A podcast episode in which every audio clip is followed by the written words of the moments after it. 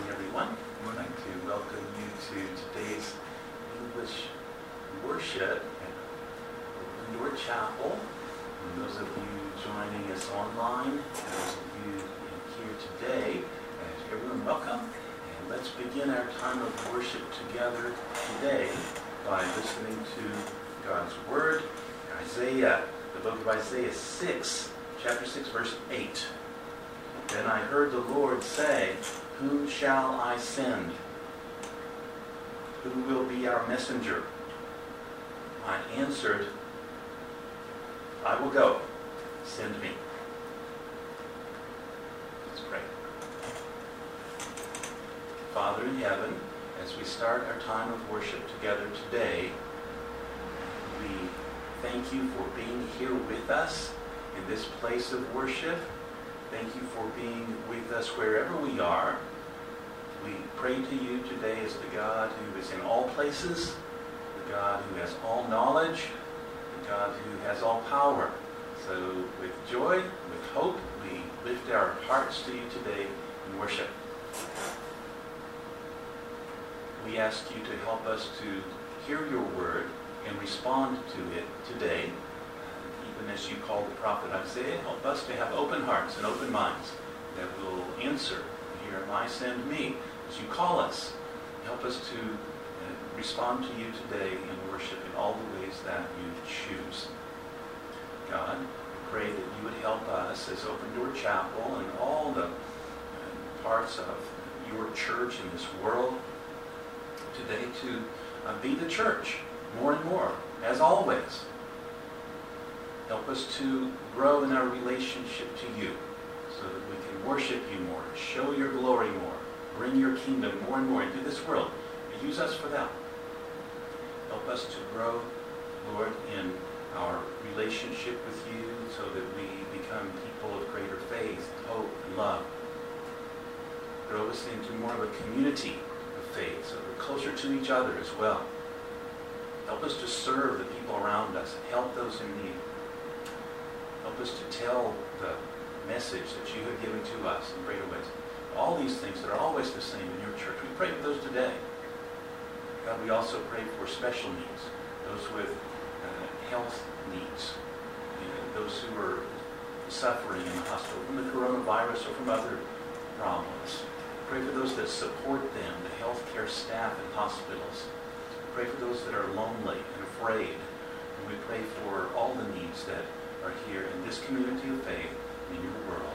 Through our time of worship today, Lord, lift us up to you. Make us stronger so that we will live with greater hope and peace as you want us to. For that, we put this time of worship into your hands and pray in Christ Jesus' name. Amen.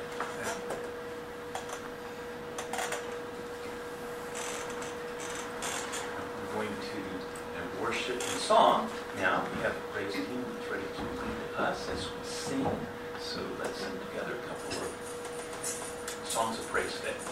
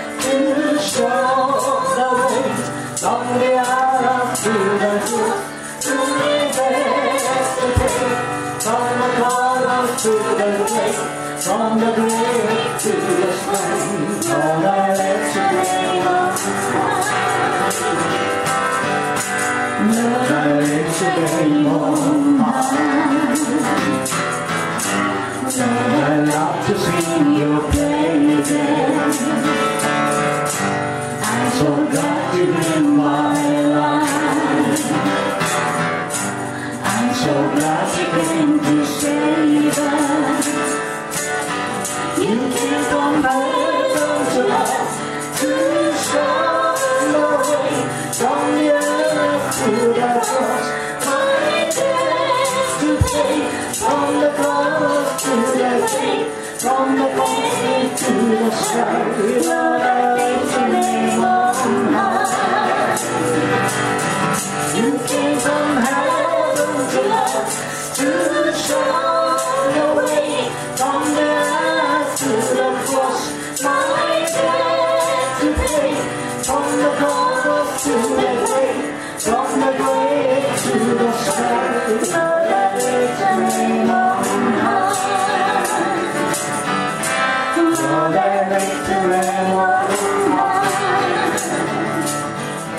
Lord.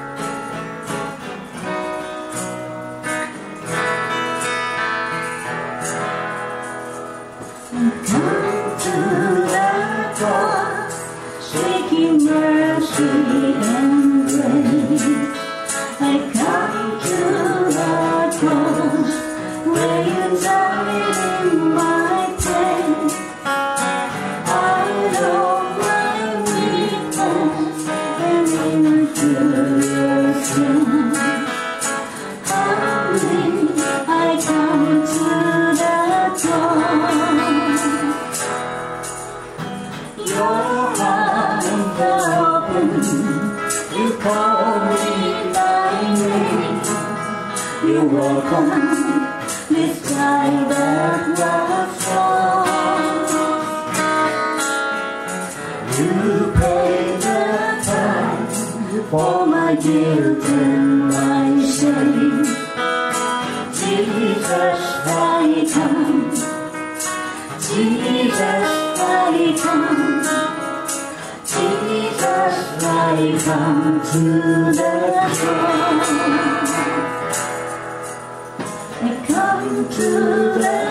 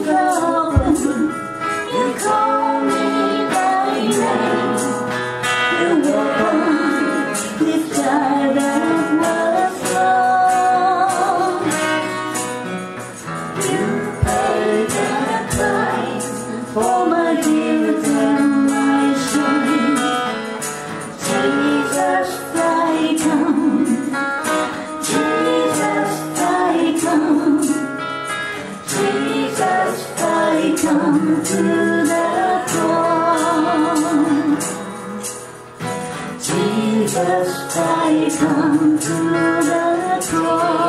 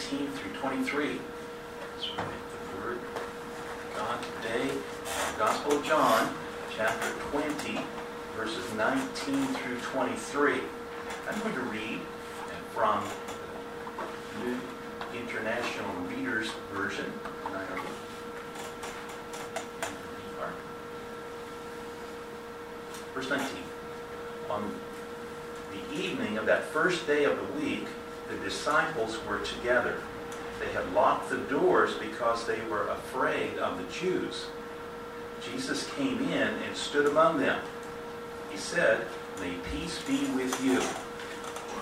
Then he showed them his hands and his side.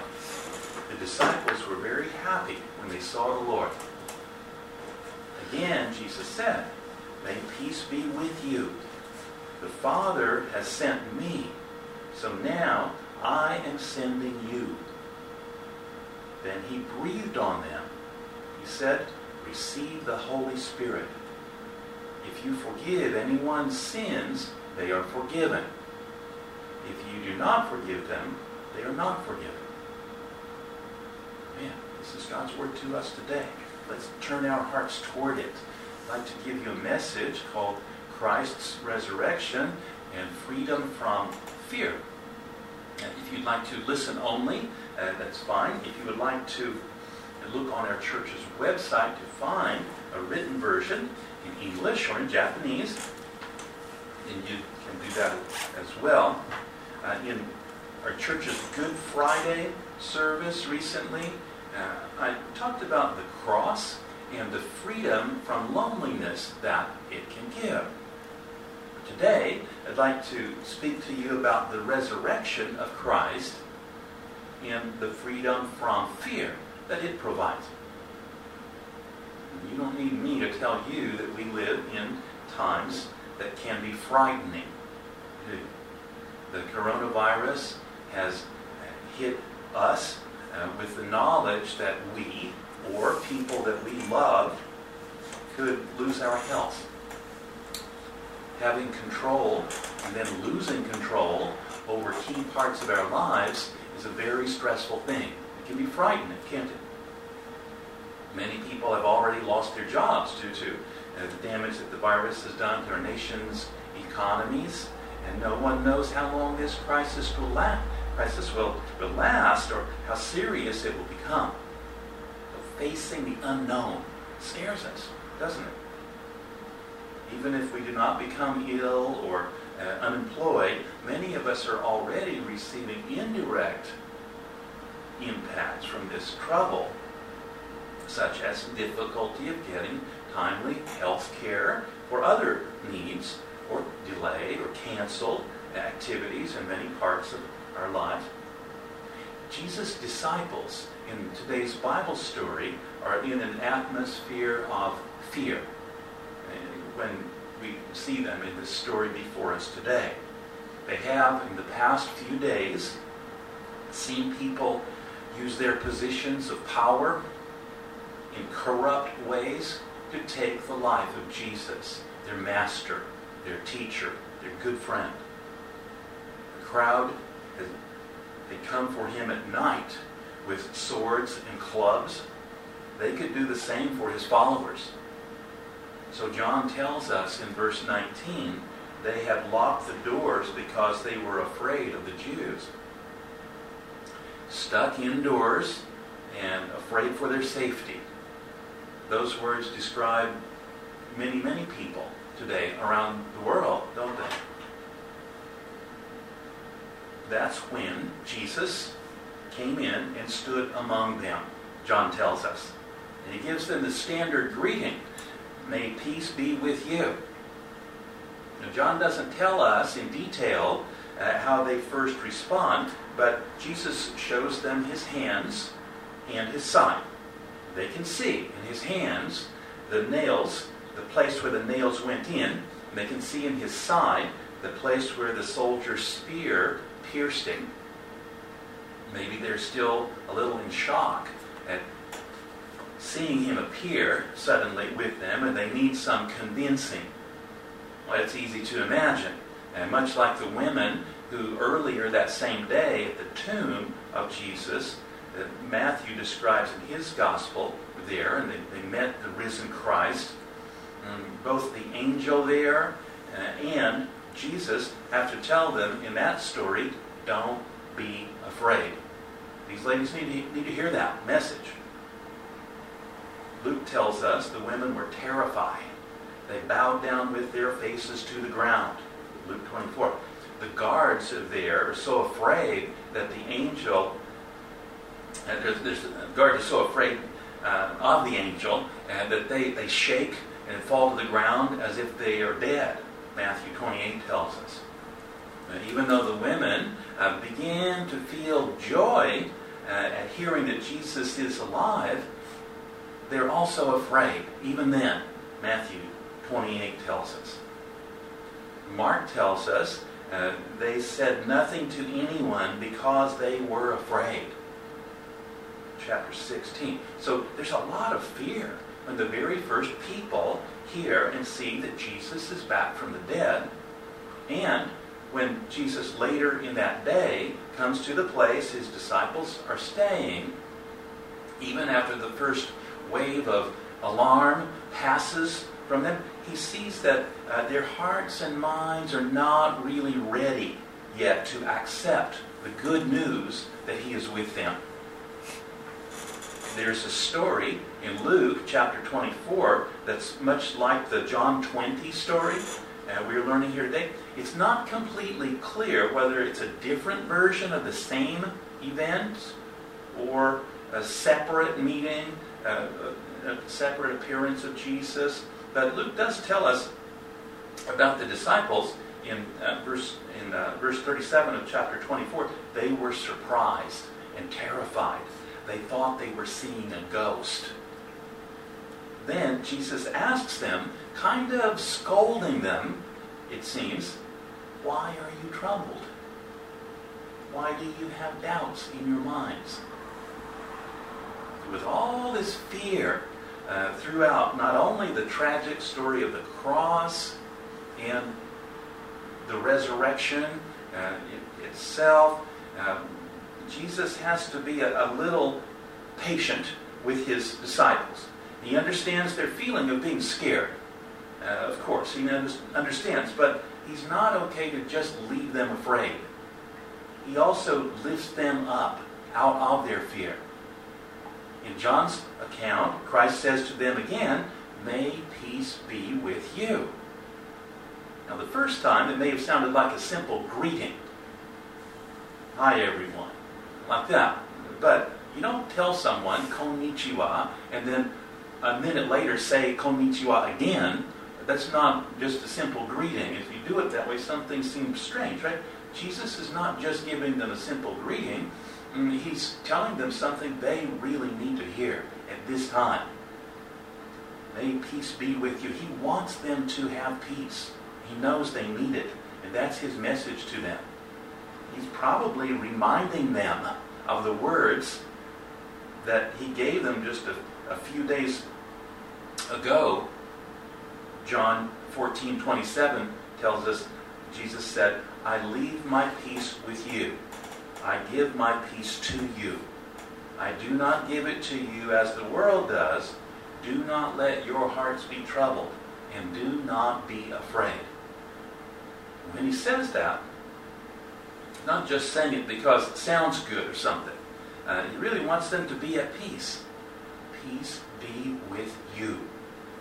These are the same words that Jesus will use a week later when he comes back to them and Thomas is there. And he gives those words to Thomas again um, to show that uh, they, Thomas and the other disciples, have a strong reason to be at peace. Jesus is with them. They're not alone. Christ is alive. Even in scary times, they can know that. They can hold on to that truth. He's alive with them. He's alive and well, working powerfully in this world today. God's will for you and me also, in our times of fear too, is that we live in deep peace. He does not condemn us for having the normal human feelings of fear in dangerous situations, but in the end, he wants us to learn to live with courage, even in scary times. He wants to help us learn to overcome our fears and not be controlled by them. do not be afraid. Those are words that God's people need to hear and keep hearing and keep telling each other and learn to live by, especially today. Why does he call us to live with courage? Well, of course, it's because love is at the center of his feelings toward us, his thoughts, his will for us. But it's not only that. Jesus continues by telling his people, verse 21, the Father has sent me. So now I am sending you. His love is not only for them, the disciples, it's for all people. And he intends to use his followers to spread and share that love. He has a mission for them. And in order to accomplish it, they will need to be free from the power of their fears. The living Christ is with them now.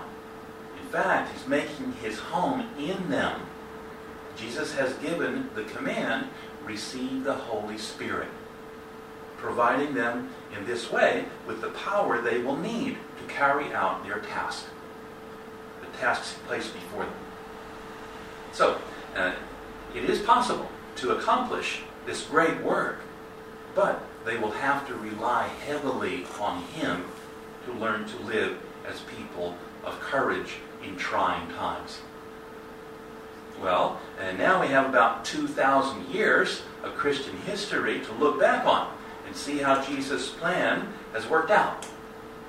Not perfectly, to be sure, because he's chosen, for whatever reason, in his amazing grace, to use broken, sinful people as his tools to continue his work. Yet there are some remarkable things worth seeing again about how God has done his work of salvation through people willing to follow him in simple faith. Various times that widespread diseases have taken many lives gives us a window for viewing this. One example is the second century plague of Galen. It's also called the Antonine Plague. Galen was a doctor, a leader in the field of medicine in the Roman Empire. And when a virus, maybe smallpox, had brought a terrible widespread illness in that part of the world, the first thing Galen did was to leave Rome for the safety of his home uh, in the countryside. He knew there was nothing he could do to help. Bodies piled up in the streets. Galen commented that Christians went out to visit sick people and acted as if they were not worried about protecting their own lives. This was remarkably different as a reaction to the situation than most Romans showed. Christians believed that if they died, they just went someplace better. The fact is that everyone is going to die of something sometime. Followers of Christ concluded that if you die of this disease or you die of something else later, uh, it doesn't matter nearly as much as one key fact. You have a far better life waiting for you with God in heaven. In the third century, Cyprian's plague, possibly Ebola, uh, swept across the Roman Empire. Typical Roman people put the dead on the streets, hoping to avoid getting the disease themselves. About 5,000 people per day were dying in Rome, according to remaining records. A Christian leader, Bishop Dionysius, wrote around the year 260 most of our brother Christians showed unbounded love and loyalty, never sparing themselves and thinking only of one another. Heedless of danger, they took charge of the sick, attending to their every need and ministering to them in Christ. And with them departed this life serenely happy. Many, in nursing and curing others, transferred their death to themselves and died in their stead. The Christians were very conscious of what Jesus had done and taught. They knew that uh, only He could provide for humans eternal salvation. So they were not trying to become Christ and save people in that way, and dying for the world's people's sin. But they also had the spirit of loving sacrifice, which Jesus modeled and taught them to have. And they knew that Jesus did not only die on the cross for the, the sin of people, he also healed sick people.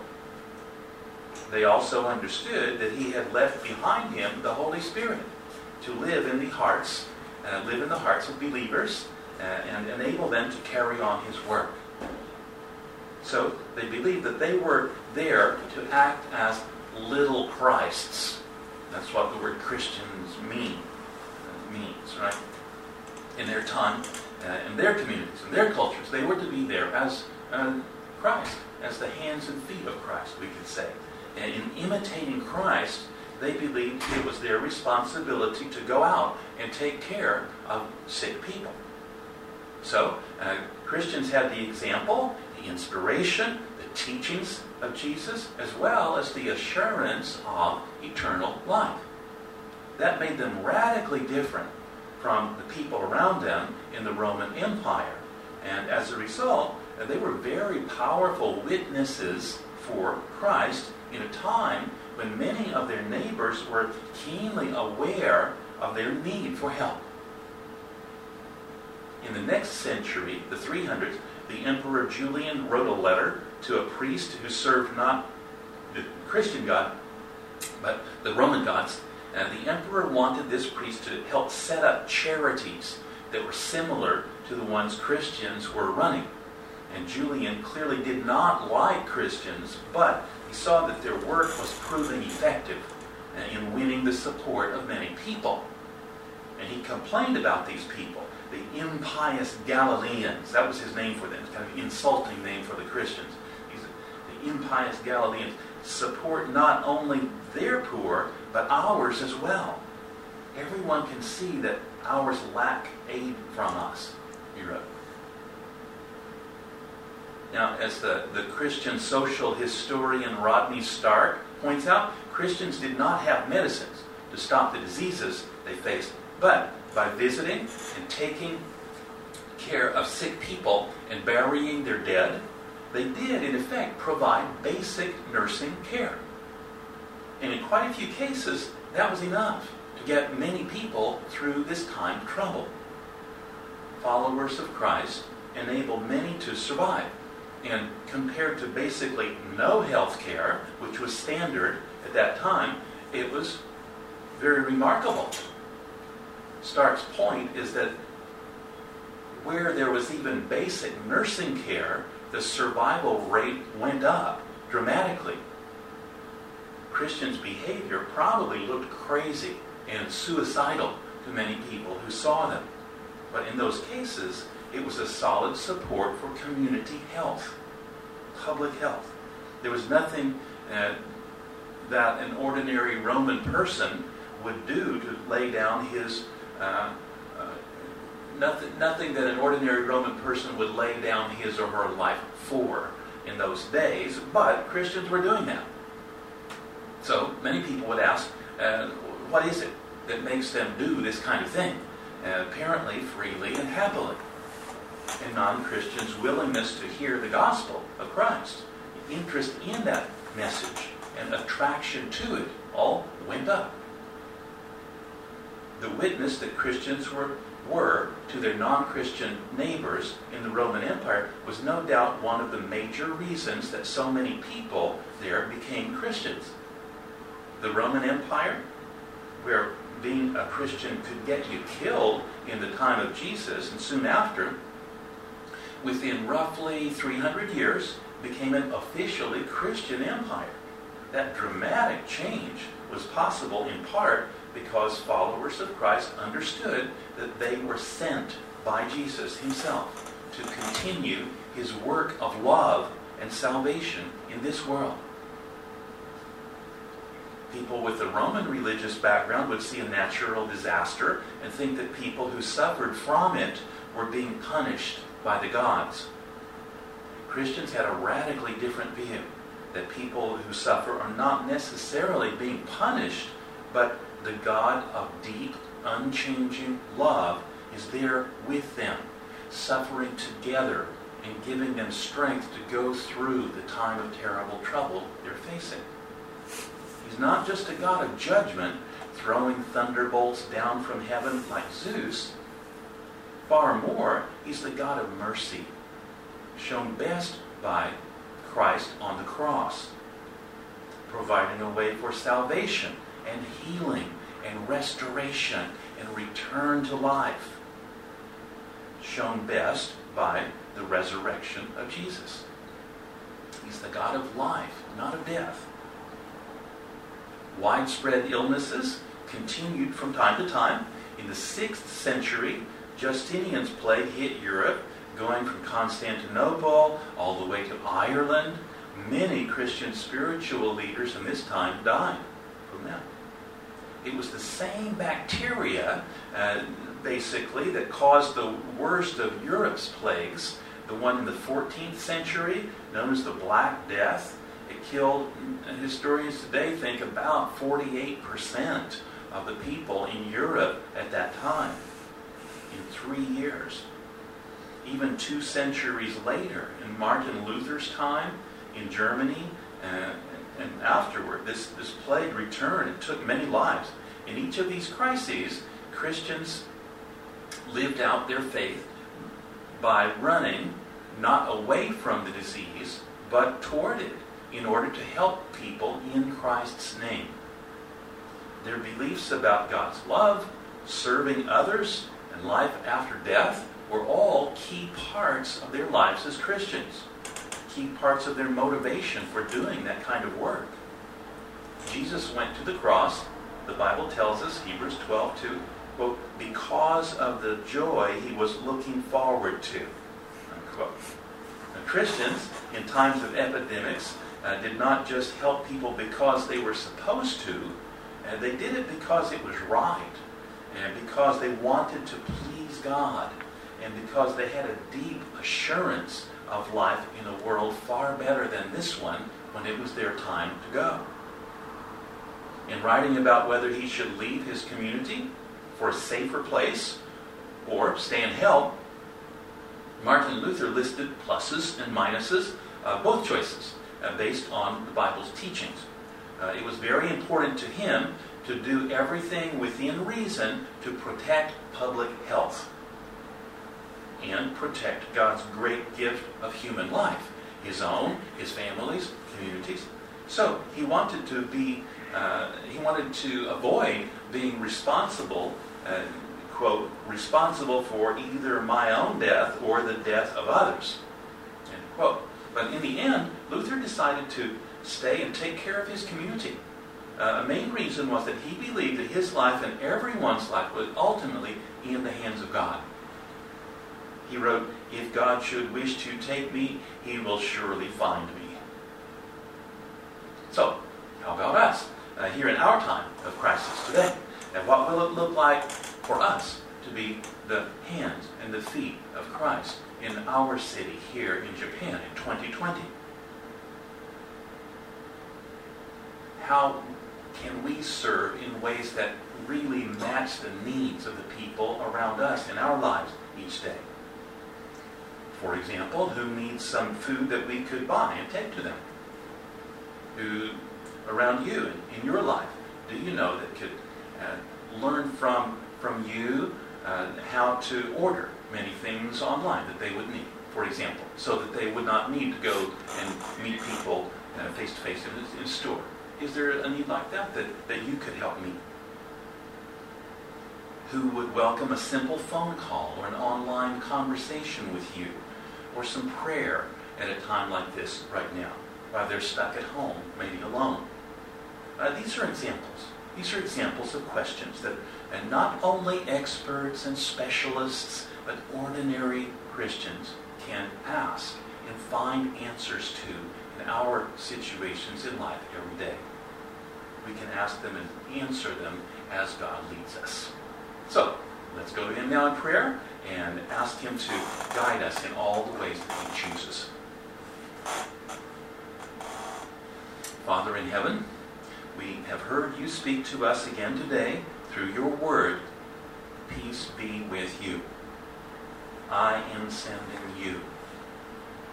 Receive the Holy Spirit. God, in the sometimes frightening times we're living through now, please fill us with your peace. Give us the courage and the wisdom to listen and obey when you send us to serve others in your name. Protect us and bless us as we do.